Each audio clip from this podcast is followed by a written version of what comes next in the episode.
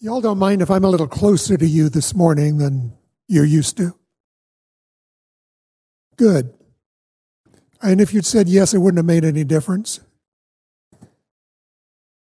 Three days ago, uh, I had an adventure. It was a wonderful adventure. Valerie and I were actually up in Canada uh, most of this last week. Had a great time, but we were on a ferry coming back from Vancouver Island, and I'd gotten up and gone for a walk around the boat, and it was one of those magic moments. As the boat moved one direction, I moved the other. And down I went. And as a result, stairs have become an issue for me for a little while. So I'd rather be close to you anyway.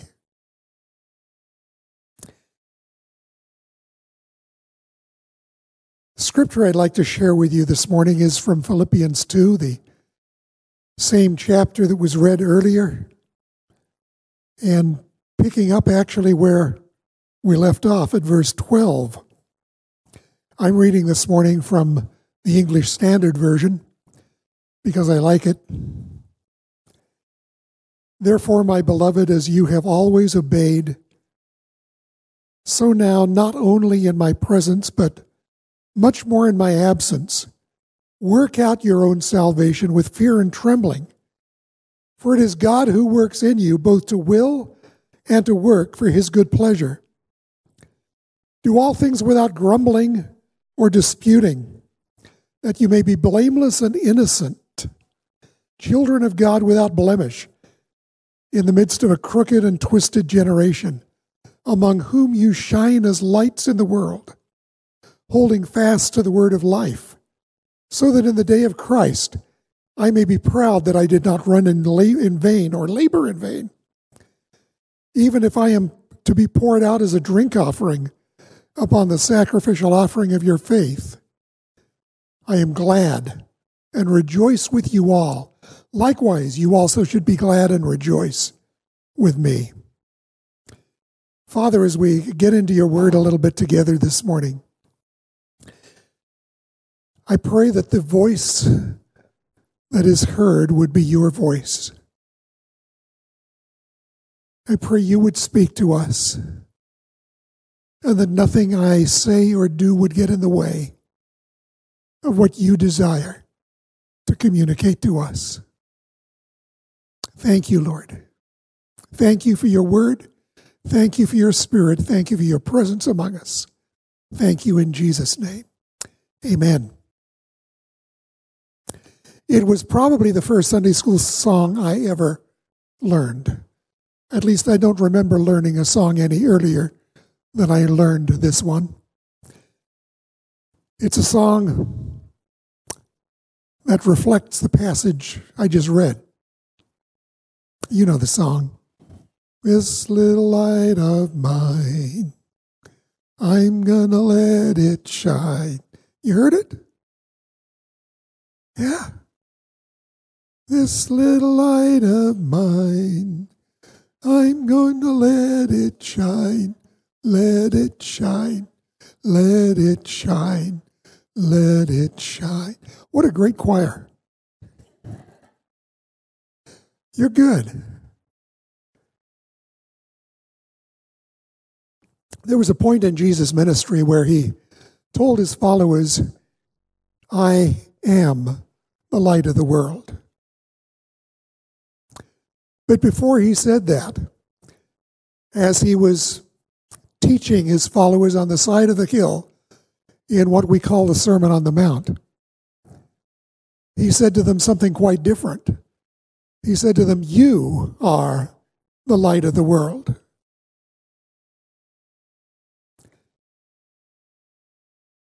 And the Apostle Paul picks up the same theme here in Philippians.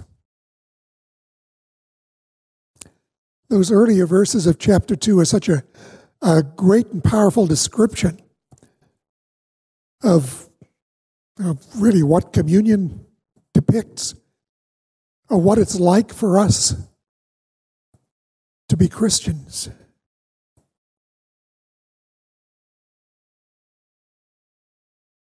And Paul follows it up with this encouragement to shine as lights in the world. Interestingly enough, it's, it's not a command he gives. It's actually just a description. He doesn't say to them, Okay, you Philippians, shine, turn on the light.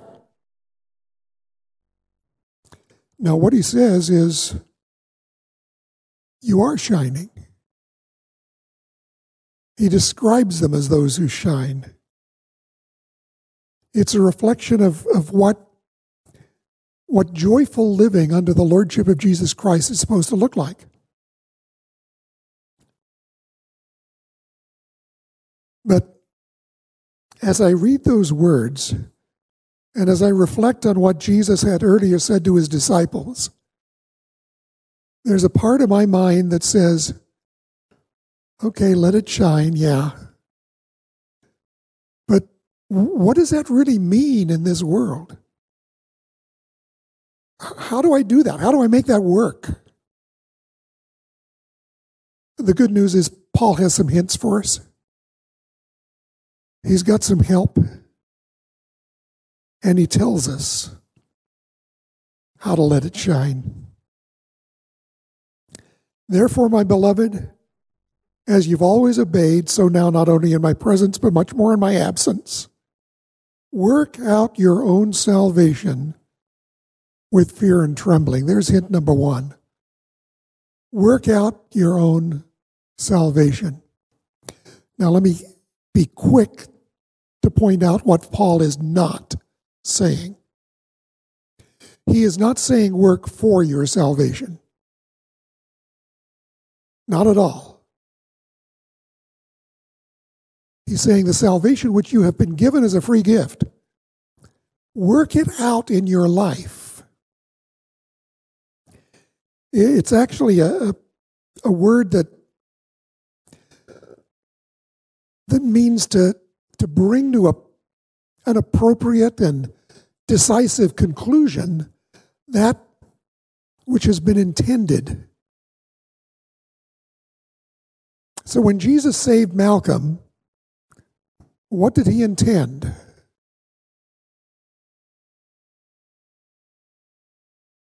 Did he intend to just sort of drop me in the world and see what happened? No, he had in mind something more than that, I think.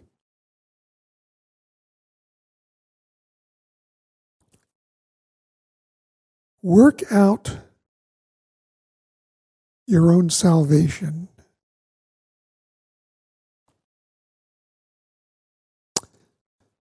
God is interested in change. interested in change in your life and in my life. But he's interested in change, I think, in a slightly different way than we are. When, when we talk or think about change, we, we tend to think about change from the outside. When I think of somebody who needs to change, I'm usually thinking of behavior. I'm thinking, I wish that person didn't do that and did this instead. I'm wishing I could, could modify that person's way of living or acting or behaving. When God deals with change, He deals with change from the inside out rather than from the outside in. So, whereas I think of change in terms of changing behavior, God thinks of change in terms of changing my heart, which is much more effective. Because if he changes my heart, there's a good shot that the behavior will follow. But sometimes there's this gap. And it's in that gap that most of us live most of the time. And so the Apostle Paul says to the Philippians, Work out your salvation. Let what God has done on the inside of you work itself out in the way you live, in the way you act, in the kind of decisions you make.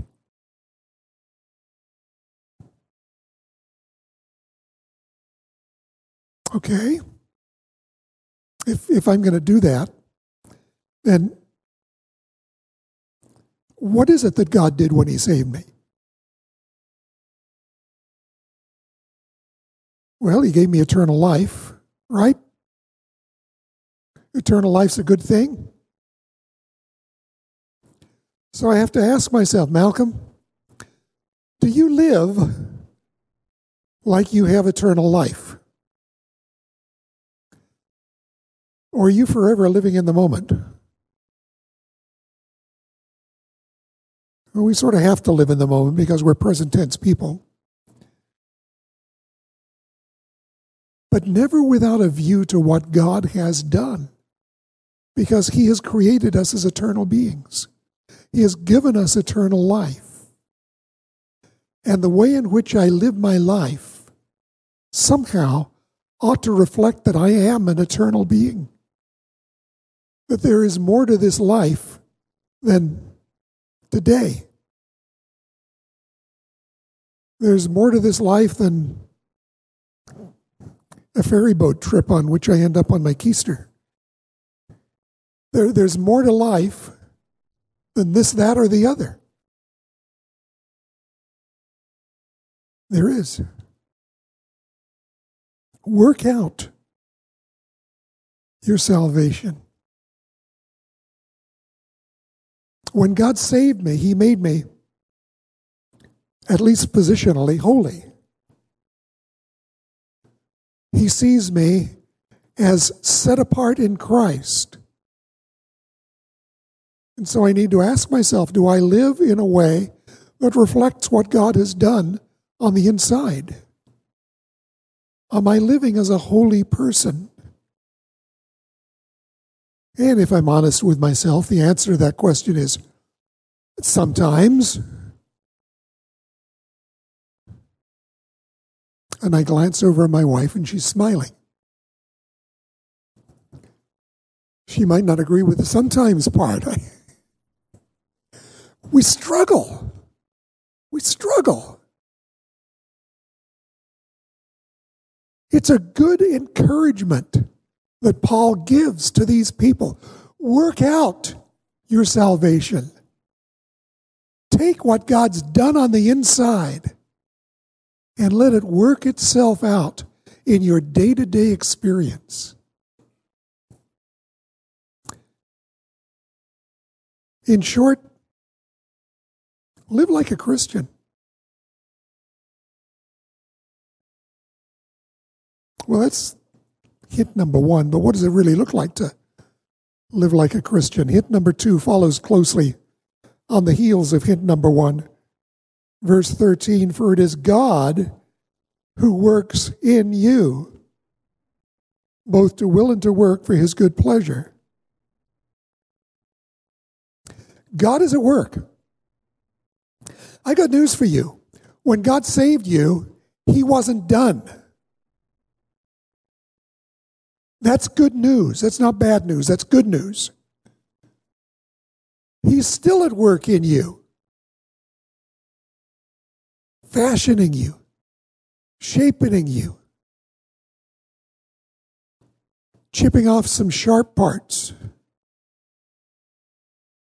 sanding you down where you need to be sanded. God's at work. He's at work in you and He's at work around you.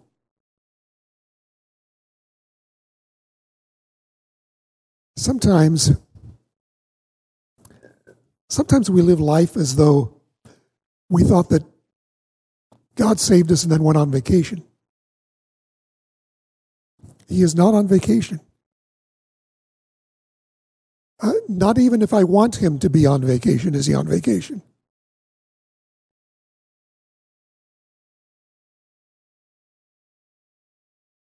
He's at work. So the challenge to me then is to cooperate with what God is doing. God is at work and He invites me to work with Him. I need to cooperate with what God is doing in me, and I need to cooperate with what God is doing around me. that simple little preposition in, same word is, is translated two verses further down as among. God is at work among you. God is at work in you. Both are true. Figure out what God's doing. And then look for ways that you can join Him in what He is doing. You see, you're unique. There is nobody just like you. God created you as a divine original. He gifted you in a particular way. There's nobody that has your exact mix of giftedness. No one. Just you. God made you just the way He wanted you. He gifted you just the way He wants to. He gifted me just the way He wanted to. There have been times I haven't always been happy with that mixture. Well, that's just tough for me. It was God's choice, not mine, because He knows what's best. It's God who works in you, both to will and to work for His good pleasure. You know, if we if we miss out on what God is doing, if we miss the opportunity to cooperate with what His work is in us and around us, what we're missing is not just an opportunity to work. What we're missing is an opportunity for grace. To see God's grace in action in our lives. Because He is a graceful God. And what he is doing reflects his character. God's at work. Join him in what he's doing. Ask yourself how, how does my unique mix of, of who I am, how does that fit with what God's doing in me and around me? How do I fit into God's kingdom work? And if you have no idea what the answer to that question is, ask God for enlightenment. I think that's a question He will delight to answer. Third hint, you're not going to like this one,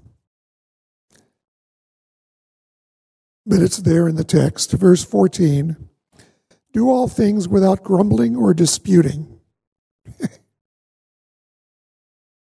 yeah. Do all things without grumbling or disputing. Sure. All right, God, do you know what it's like living in my world? There's plenty to grumble about.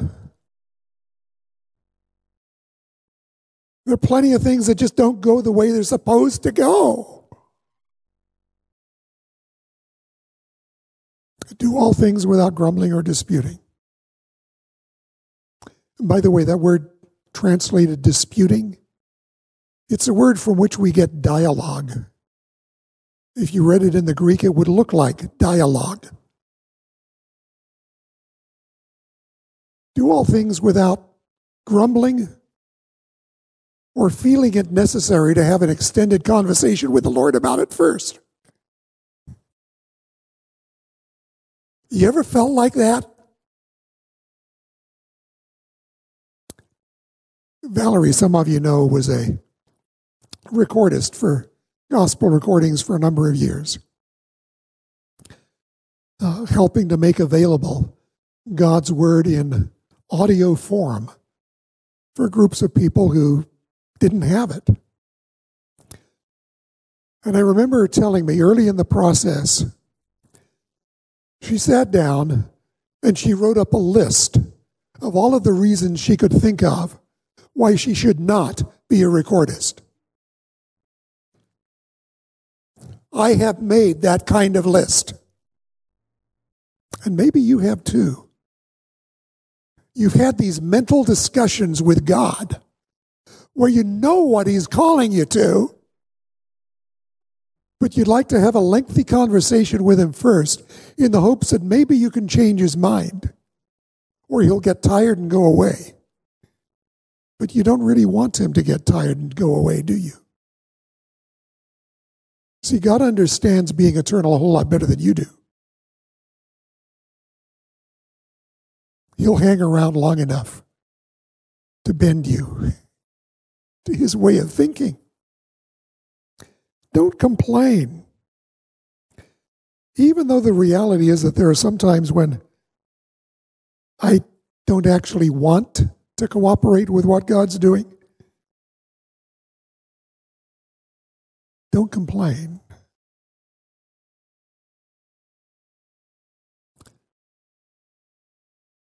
It's probably at least a dozen years ago now that I was sitting in a conference of mostly retired people. Speaker was Chuck Swindoll. At that time in his mid 70s, he's now in his mid 80s and still going strong. And he stood in front of that group of people, large group of people, and came as close to yelling as Chuck ever does.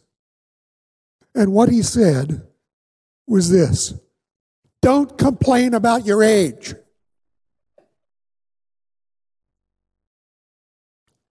There have been abundant opportunities in the last 12 years for me to remember that. Don't complain about your age or anything else as far as that goes number one, you can't you can't control it anyway. You can't change it. God knows how old you are. God knows how many years you've got left. Knows how many years I've got left. I, have come to accept the fact that this body has an expiration date and I don't know what it is. It's always had that expiration date.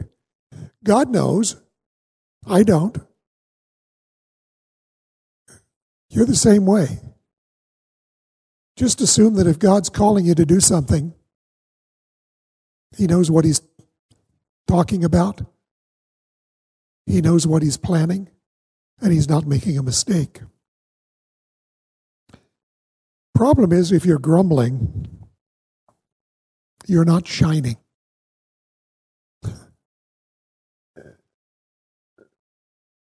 This little light of mine, I'm going to let it shine. Hide it under a bushel. No. That bushel basket often takes the form of complaining.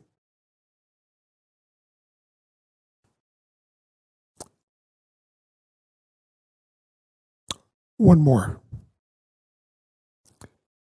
One more wonderful hint here.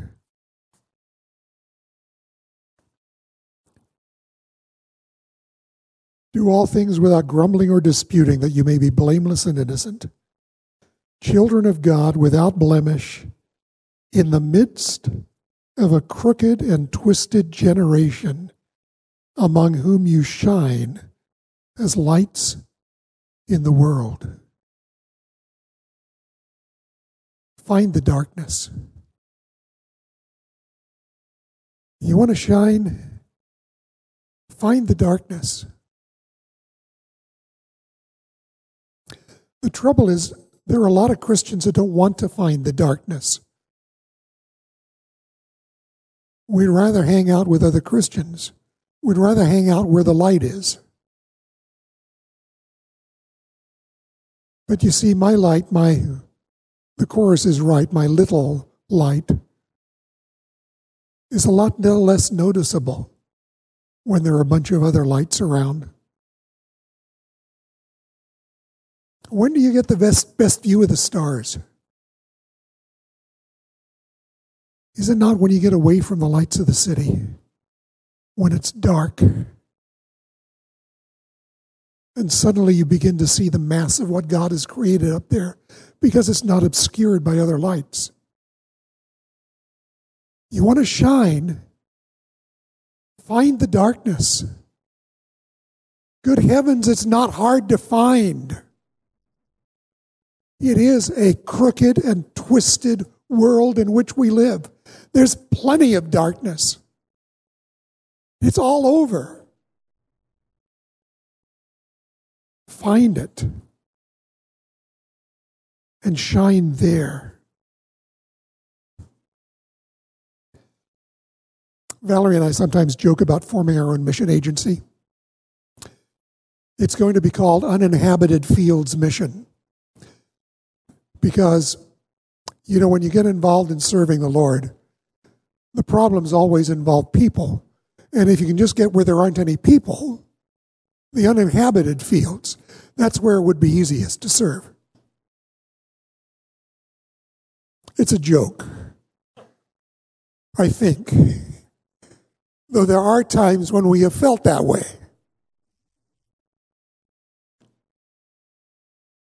The option of uninhabited fields is not a biblical option, though. It really isn't. The language of this scripture is clear.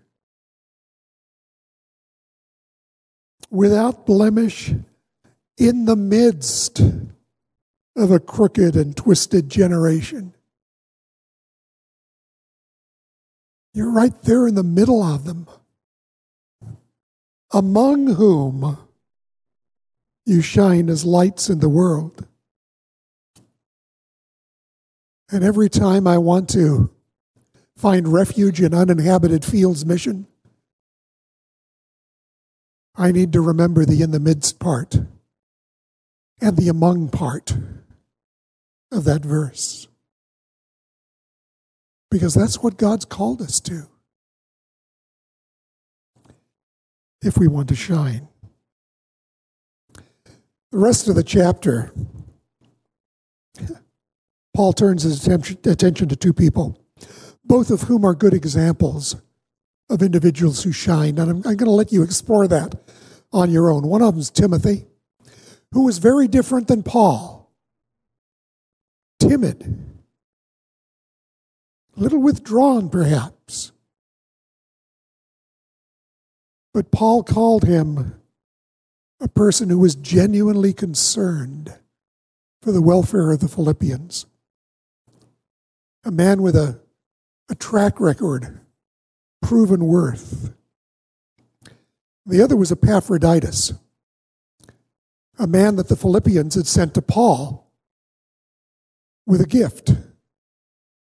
Unfortunately, Epaphroditus had gotten sick. And as a result of the illness, his return to Philippi was delayed. And it would seem from the scripture that there may well have been those in Philippi that were having second thoughts, that perhaps were thinking to themselves, you know, we blew it when we picked Epaphroditus for that. Should have picked somebody else, someone a little stronger. Someone that might not have gotten sick on us. And Paul encourages them tells them he's going to send him back, and tells them to receive him with joy and to honor him. I got bad news for you. I'm up here encouraging you to shine. But the truth of the matter is, those who shine are not always honored.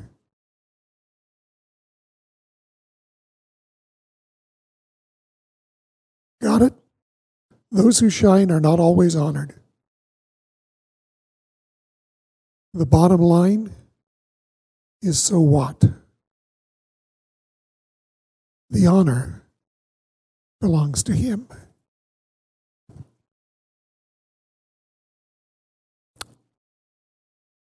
This little light of mine I'm going to let it shine. Song's been around a long time. Chris Rice wrote a different song, probably almost 20 years ago now, with the same message. Lyrics to that song say, Carry your candle, run to the darkness,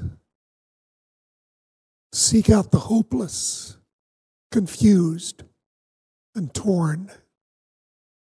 Hold out your candle for all to see it. Take your candle. Go light your world.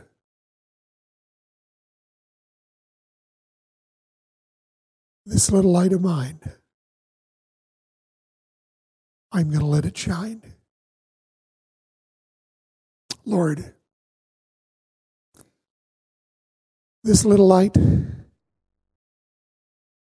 light you've given us, Help us this week to let it shine. Whatever it takes in the midst of the darkness to which you've called us,